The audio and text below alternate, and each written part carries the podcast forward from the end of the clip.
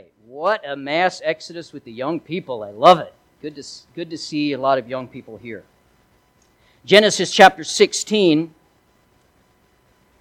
Today is Mother's Day. Just curious, who had breakfast in bed this morning? So that's a few of you, okay. Did you still have eggshells in the food? That's kind of a part of that sometimes. Uh, but today we celebrate Mom. She is both the evening and morning star of life. Mother has always been set on a pinnacle in our lives. I think of even our infant eyes and arms reaching up to her uh, in the very beginning, and we cling to it in manhood, we almost worship it in old age. A mother's love cannot be chilled by selfishness, cannot be daunted by danger, cannot be stifled by ingratitude. She sacrifices every comfort and loves even in disgrace. Mothers are special. Did you know that motherhood is hereditary? If your mom did not have children, you will not either. Okay? That's a scientific fact. But as I think about this special day, I think of all the things that my mother taught me, and I'm sure everybody in here could say the same. We've been taught many things by our mother. My mother taught me to appreciate a job well done. If you're going to kill each other, do it outside. I just wash the floor. My mother taught me about religion. You better pray that gets out of the carpet. My mother taught me about time travel. If you don't straighten up, I'm going to knock you into the middle of next week. Your mother ever said that to you? Uh, a police recruit, uh, they were was asked during an exam, "What would you do if you had to arrest your own mother?" Uh, that question was given as a, uh, you know, just a test to see his ethics, whether he would uphold the law or show favoritism. He said, "I would call for backup." Uh, my mother taught me logic because I said so, that's why. My mother taught me planning ahead. Make sure you wear clean underwear in case you're in an accident. My mother taught me irony. Keep crying and I'll give you something to cry about. My mother taught me about the science of osmosis. Shut your mouth and eat your supper. That's a hard one to do at the same time. My mother taught me about weather. Your room looks like the tornado went through it. My mother taught me about the circle of life. So did yours. So did mine. I brought you into this world. I can take you out. That's the circle of life. My mother taught me about anticipation. Just wait until your father gets home. My mother taught me about genetics. You act just like your father. My mother taught me about my roots. Shut the door. You weren't born in a barn. And my mother taught me about justice. One day you'll have kids, and I hope they turn out just like you. I don't know if any of you can identify with those, but I sure could. Moms, we love and appreciate you this morning. Uh, moms go through a lot. One exasperated mother said it's like wrestling a gorilla. You don't stop when you get tired, you stop when the gorilla gets tired. And we can probably identify with that too. A teacher gave her class of second graders a lesson on the magnet and what it does. Later, there was a test, and on that test was the question My name has six letters. The first letter is M, I pick up things. What am I? When the test papers were turned in, over half the children had wrote the word mother. Uh, mother picks up things. Today we celebrate mom. Motherhood is not easy. One person said if it were easy, fathers would do it, but they don't. Mothers do. It's not an easy job. Calvin and Hobbes, if you've ever seen that comic strip, had a funny one that I thought was uh, worth repeating. He's standing, Calvin is standing by his mother's bed, and he says, Hey, mom, wake up. I made you a Mother's Day card. And so she takes it and reads it, and this is what she reads. I was going to buy a card with hearts of pink and red, but then I thought I'd rather spend the money instead. It's awful hard to buy things with an allowance that's so small, so I guess you're lucky I got you anything at all. Happy Mother's Day. There, I've said it. Now I'm done, so get out of bed and fix breakfast for your son. 90 years ago, President Wilson, Woodrow Wilson, proclaimed the second Sunday of May to be uh, always observed as Mother's Day. He said it was for this reason, for the public expression of our love and reverence for the mothers of our country.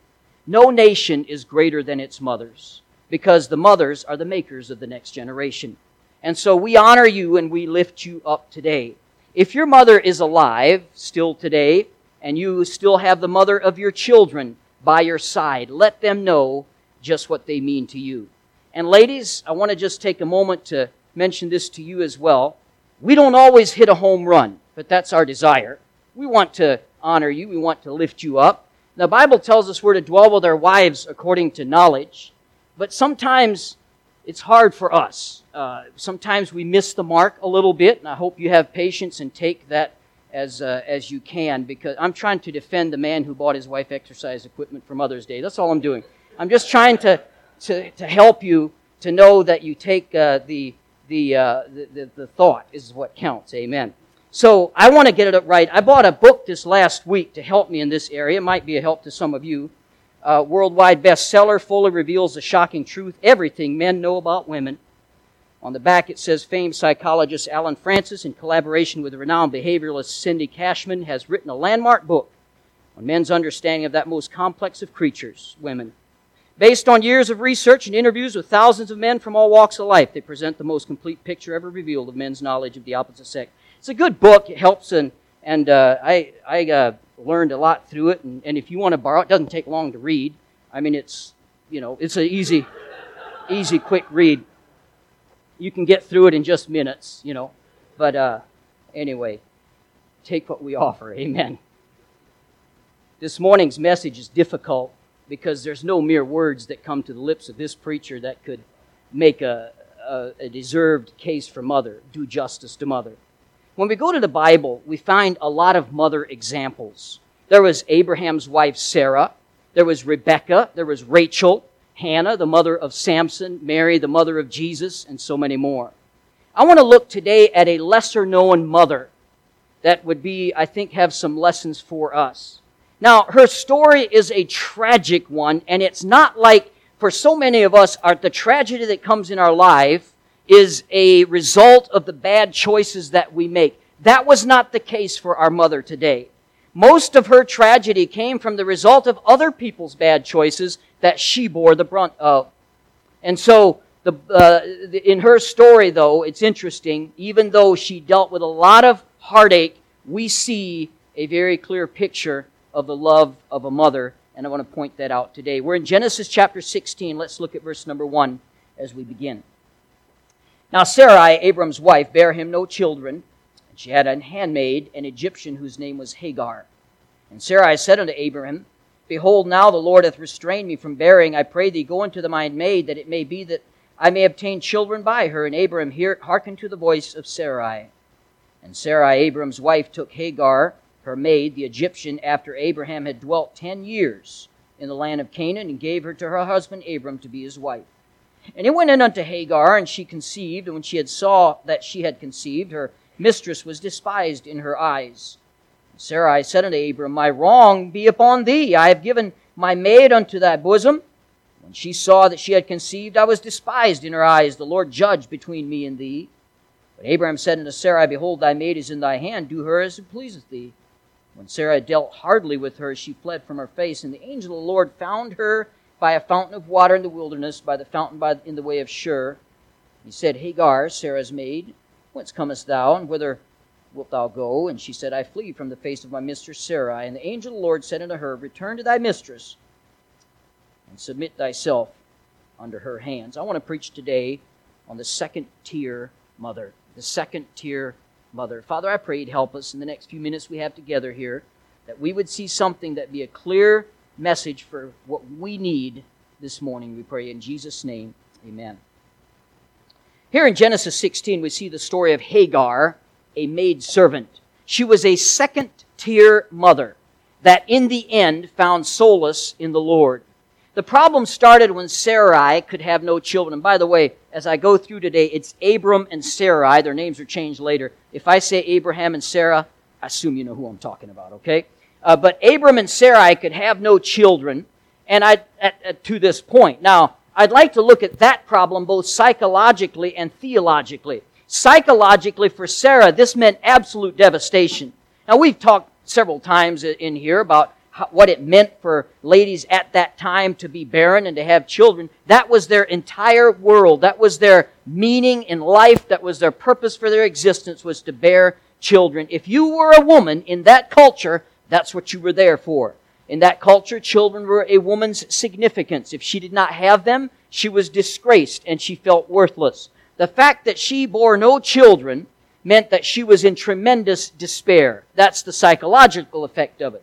Theologically, God had come to Abraham at least twice now. He had told him that I'm going to use you to save the world, and he said, I'm going to save the world through your family. Now, remember here, Abraham, the first time was in his 60s, the second in his 70s. God takes him out and points him to the stars of the heavens and says that they are, that's your children. You're going to have more children than what the stars you can see right there. And Abraham has no kids.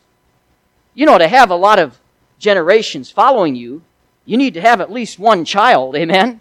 And to have descendants, you need to have one you can look at. And, and so now they're getting up in age and they're getting older. And God has promised out of you will come a great nation. Out of that nation will come the Messiah. In fact, he went so far as to say, all the people of the world will be blessed or cursed according to how they treat your descendants. What a tremendous promise that he made to Abraham. But and by the way, this probably made it, made it doubly devastating for Sarah. Now I'm not just letting down Abram. Now I'm not just letting down my culture. Now I'm letting down God too. Now I'm letting down the whole world. So she comes up with a plan. Uh, we read it. I pray thee, she says to him, go into my maid that I may obtain children by her. Abraham said, Okay, and he did it. Now, this is unfortunate. The Bible says Abraham hearkened into the voice of his wife. You know, before this, he'd been listening to the Lord. Now he's starting to listen to his wife, and uh, bad advice, too. But as strange as that may sound to us, culturally speaking, this was not that uncommon of a practice. You see, uh, Sarah was the matriarch of her clan. She could bring one of her servants to Abraham who could essentially take her on as a kind of second tier wife. So that's just what they did. He brought a, uh, the Bible says she t- he took to wife, but it wasn't to the level that Sarah was. It was like a second tier thing. But he took Hagar. Hagar was her handmaiden. The Bible says Hagar was an Egyptian. They probably picked her up their time in Egypt that they had. It was a time of disobedience, and uh, they probably picked her up at that time. Well, what happened next was what to be expected. Hagar got pregnant with a son. And uh, if you look at verse 4, the Bible says her mistress was despised in her eyes. So, in other words, she became Abraham's wife, although she was like a second tier wife. She wasn't to the level that Sarah was. Uh, she was still a slave. She was still a servant. And the child that Hagar would bear would actually belong to Sarah. You see, the, this, this, uh, it's basically the, the ancient ways of a surrogate child. And uh, so this is what Abraham and Sarah would, would adopt this child. Sarah would take it away from her. Sarah would have control over the child. That's just the way it was done because she was a slave. She was a handmaiden. She was a second tier wife. Now it behooves us to be reminded that none of this in God's eyes was okay. I know that in the Old Testament you had Abraham and you had Jacob and you had David and, and uh, many others who took multiple wives, uh, married multiple women as wives and practiced polygamy.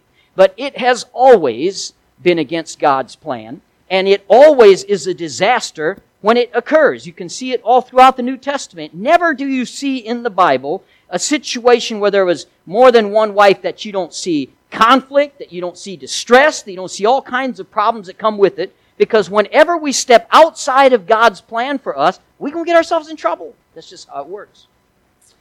God's plan was always one man and one woman. Amen? Ever since He created Adam and Eve. And it was not Adam and Steve, it was Adam and Eve. Amen? One man, one woman for life.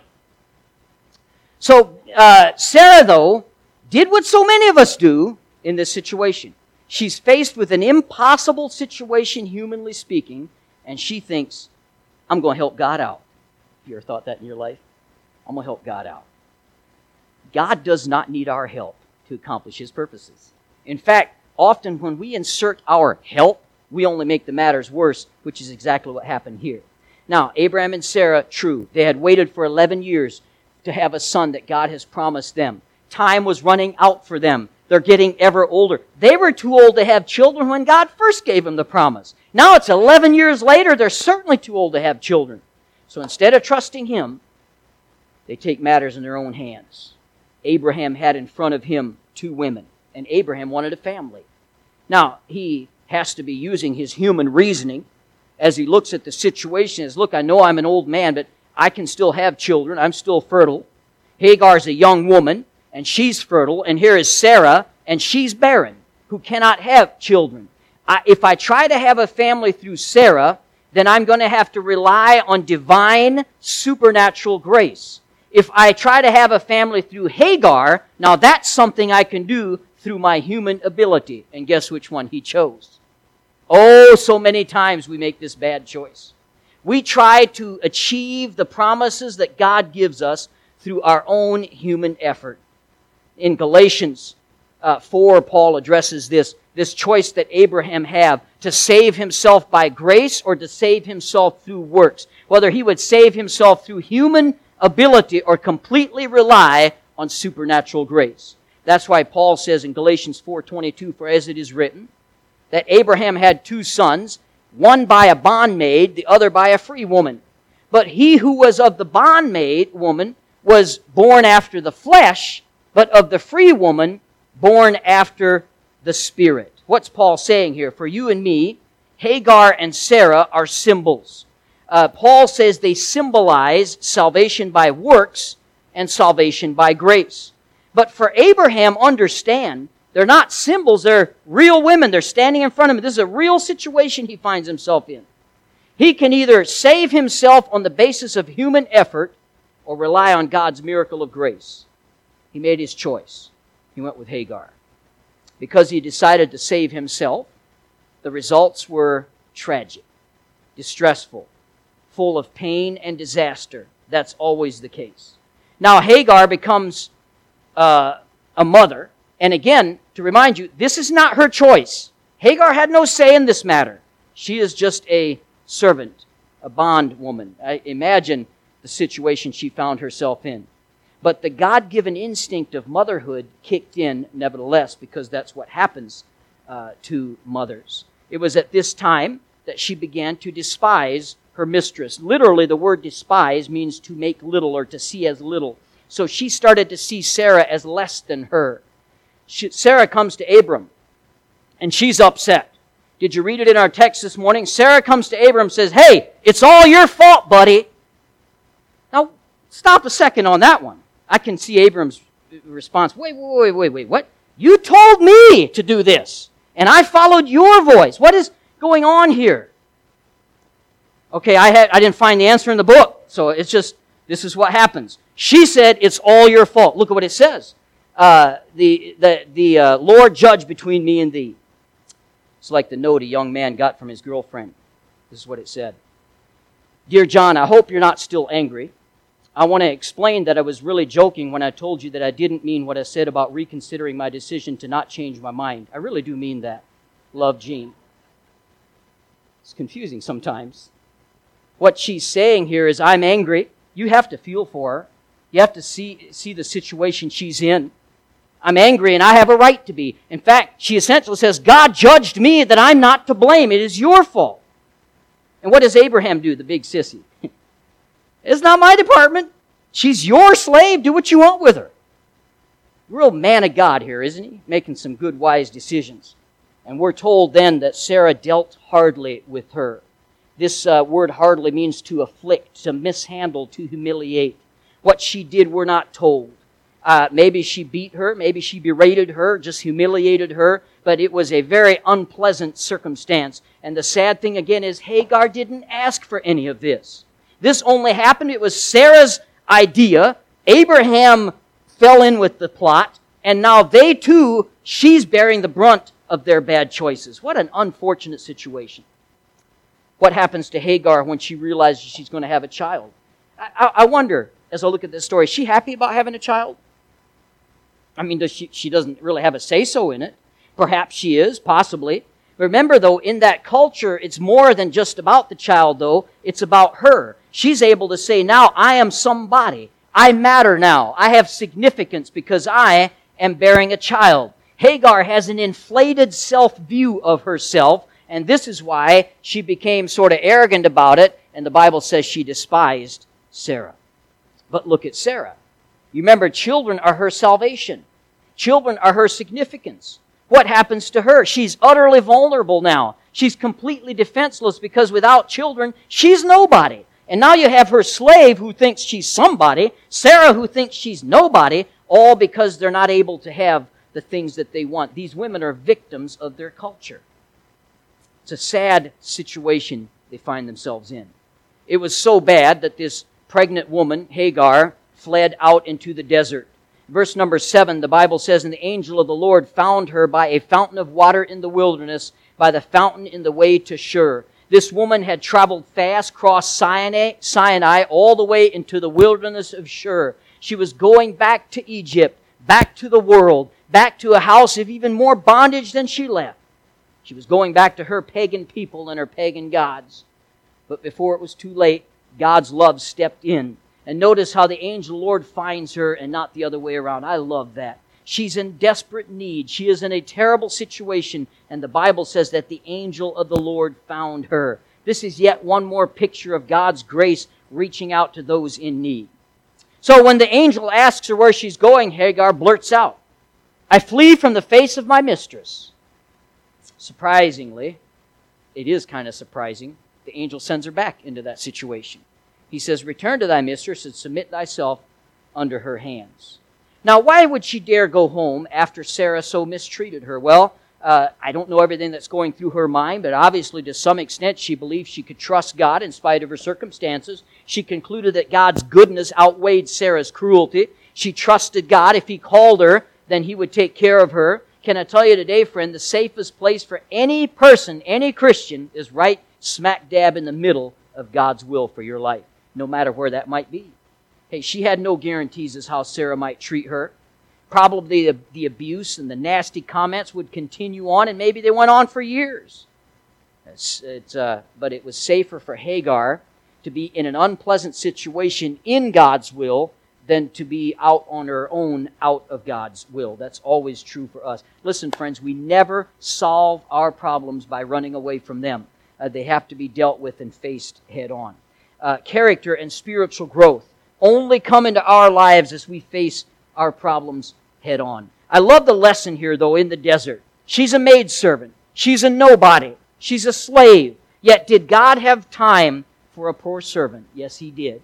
Did God care about a slave girl's baby? Yes, He did. Does the God of the universe care about little old you? Yes, He does. And He's proven that over and over. Well, time goes on. Hagar has her baby, and it's a boy.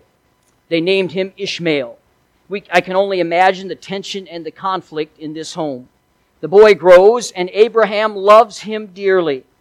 But now, if you want to turn over to chapter 21, and we'll look at some verses in there, we come to chapter 21 to the second scene of these of Hagar and her family. Ishmael is now 14 years old, and something wonderful yes, by the way, Abraham's 99 years old raising a teenager. Should we have a moment of silence for him right now? Amen. But something wonderful happens. Isaac is born, the child of promise, the one they'd been waiting for. The, I'm sure the world had not seen a more joyous father than Abraham, who had waited a hundred years to have a child, and uh, some 20 years after the promise of God came to him.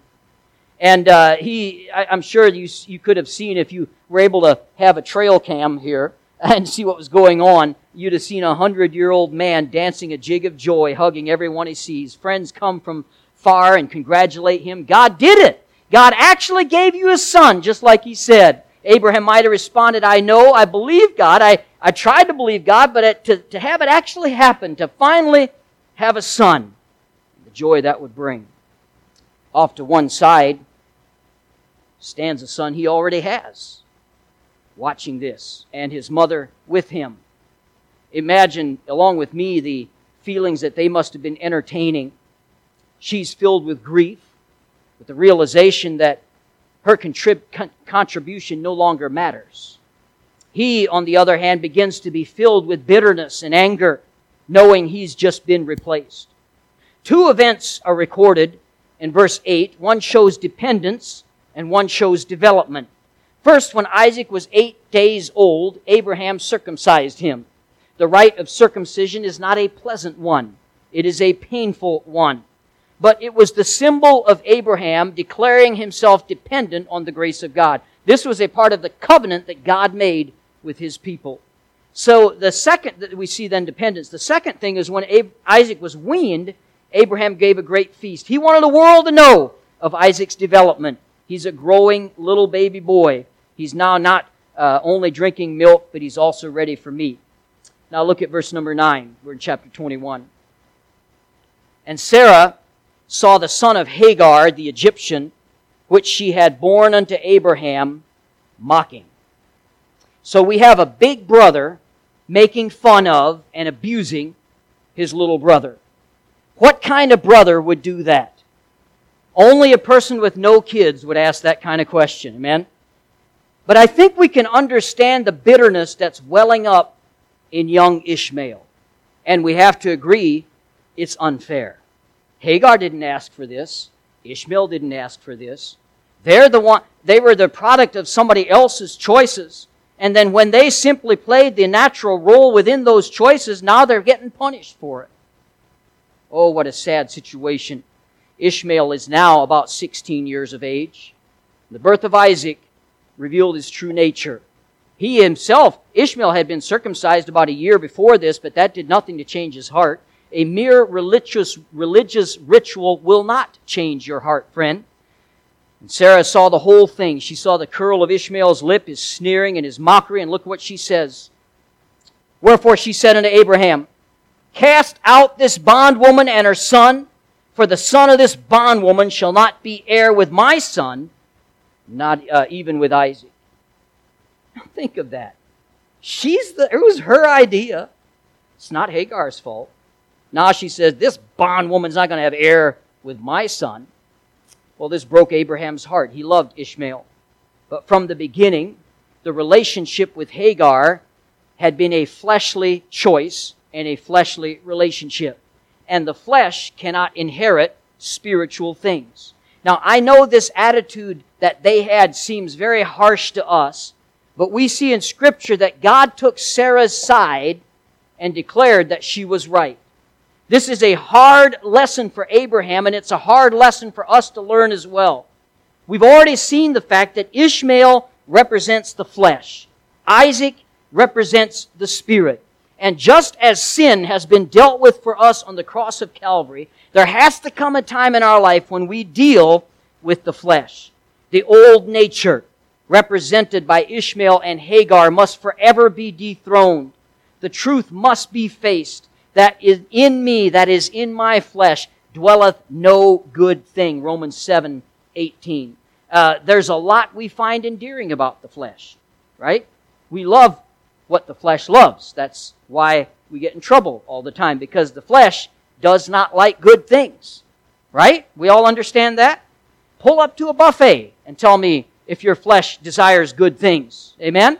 uh, they replace the chicken many more times than they replace the thing holds the beets. All right, that's like filled in the morning and it stays full all day. Why? Because our flesh does not desire good things.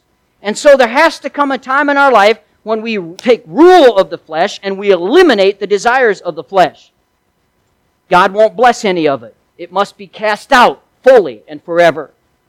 Ishmael, despite all the love his father had for him, was not of God, he was of the flesh.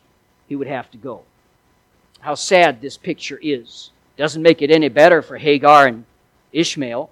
Uh, this poor mother and her son suffering for the bad choices of others. It's a good reminder, friend, that you reap what you sow.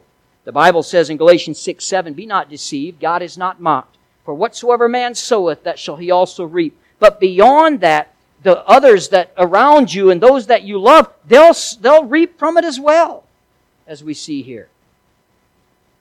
There's nothing easy about casting out Hagar and Ishmael. You'll see here in chapter 21, this thing was very grievous in Abraham's sight because of his son. Dying to the world and the flesh is never pleasant. It's always painful. No doubt Abraham wept bitterly over this whole experience. But the Bible says he woke up early. He packed some bread and water and he sent them away. It's a tragic scene. It's heartbreaking and it's not fair to this mother. Hagar was cast out. I can't imagine the bitter thoughts going through her mind about Abraham and Sarah. She had only done what they told her to do, and she's now suffering for it. Her heart had to be crushed. Being a mother is not always fun and games. Amen? Sometimes it can include much heartache and much pain. How thoughtless we are when we indulge the flesh, as Abraham did here. Ultimately, it was his decision, and he should have known better. But we indulge the flesh, it will hurt those that we love around us. And we so rarely consider the damage that's done in the lives of those around us. It's sad to realize that this scene in chapter 21, when Abraham sends them away, he'll never again see Ishmael alive, as uh, that the Bible records anyway. Sarah and Hagar are forever fractured. They will never have a relationship or a friendship again. For as long as, uh, uh far as we know, the only time Isaac and Ishmael ever saw each other again in their life was at the cave of Machpelah when they buried Abraham in Genesis 25. Soon, as uh, back to our story here, soon after they were leaving here, they got themselves uh, found themselves in serious trouble. Look at verse 15. And the water was spent in the bottle, and she cast the child under one of the shrubs. But hallelujah, friends, behind the scenes, God was still at work in His wonderful grace, He came to this desperate woman to minister to her personally. Now, maybe today I'm talking to a mother with a broken heart. All your plans and your expectations for your children have been shattered. Maybe you're experiencing a sick child or a prodigal or a fractured relationship with your child. You find yourself with no other recourse than what Hagar had here in verse 16 where it says she sat over against him and lift up her voice and wept. Let me encourage you today with the three words that verse 17 starts out with. When she's weeping her heart out, look at the first three words of verse 17. And God heard. Amen? And God heard. Oh, don't miss the preciousness of these words. At the lowest point of your grief, God hears. Isaiah 65 verse 24, and I will, it shall come to pass before they call, I will answer. While they are yet speaking, I will hear. You know what that verse tells me? God is eager to answer your prayers. He is quick to hear your call. And he listened to this dejected, cast out woman. When you're at the end of your own hopes and all efforts you see is vain, God hears. What a blessing. In fact, the love of God is represented well in the love of a mother. The love of a mother is never exhausted, it never changes, it never tires, it endures through all, in good esteem and bad. In the face of the world's condemnation, a mother's love still lives on. And so God tells us in Isaiah 66 13, as one whom his mother comforteth, so I comfort you. Jesus even compares his love to a mother hen as he grieves before Jerusalem. And Luke 13, 34, Oh, Jerusalem, Jerusalem, how often would I have gathered you, or gathered thy children together as a hen doth gather her brood under her wings, and you would not. I'm reminded of a story relayed by Calvin Miller. There's a little girl whose mother's face was hideously scarred from an earlier injury as the little girl grew and she made more friends and she uh, knew more people, her circle got a little bigger, she got more and more ashamed of her mother's horrid appearance.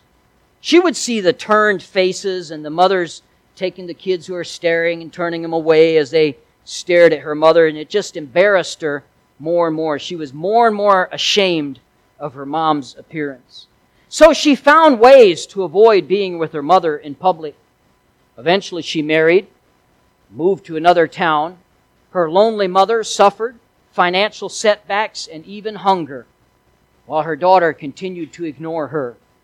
One day, the daughter found a, an old diary of her mother's, and she saw in it a story of what happened when she was just a baby. It described a horrible fire that swept through their home. The mother rushed into a burning inferno of a house, scooping up her daughter and, and holding her in her arms, running out of that fire, but burning herself beyond belief in the process. The truth dawned on this girl. Her mother's horrific scars had come from saving her life. A new kind of shame, as you can expect, raced through her heart and soul. She went to her mother and threw her arms around now what appeared to her to be a most beautiful face. In tears, she expressed her gratitude for all that her mother had done. Oh, listen, friend, today, if you're privileged to be the recipient of a mother's love, be grateful. But of an even greater worth is the love of the Lord Himself and our Savior. He loved you so much, He sent His Son to die for you. Jesus Christ Himself has horrible scars to show of His great sacrifice for you and me. He too suffered mightily, and He did it for you, and He did it for me. So that you, now like Abraham, can make a choice. You can look at the situation and try to save yourself on the basis of human effort. And when you do that, friend, not only will you fail miserably, but it'll be, it'll be a continual attempt and a continual misery that continues on. Or you can rely on God's miracle of grace. This is the message that I have for mothers and fathers and everyone today. God hears your cry. What a blessing that was. Maybe you, like Hagar, feel like a second tier mother. Maybe you feel like a second tier person, but in God's eyes, friends, there's no such thing as second tier. He hears. He hears the cries of the broken. He answers the prayers of the failures. And we see that no clearer than in this story of the second tier mother with Hagar. May it be a blessing to you today. Let's have every head bowed, every eye closed. I don't know today how the Lord spoke to your heart specifically. Maybe you're a mother and this resonated with you on some level. Maybe you have a mother and have been not, uh, not as kind or not as understanding with her as you should be. At any rate, the altar is going to be open, and whatever God spoke to your heart about, would you let Him deal with? this? she begins to play, you please stand along with me, heads bowed, eyes closed. I don't know what the Lord has for you today, friend, but would you not leave without settling it? Oh, how He has blessed us. Let's not take those things for granted.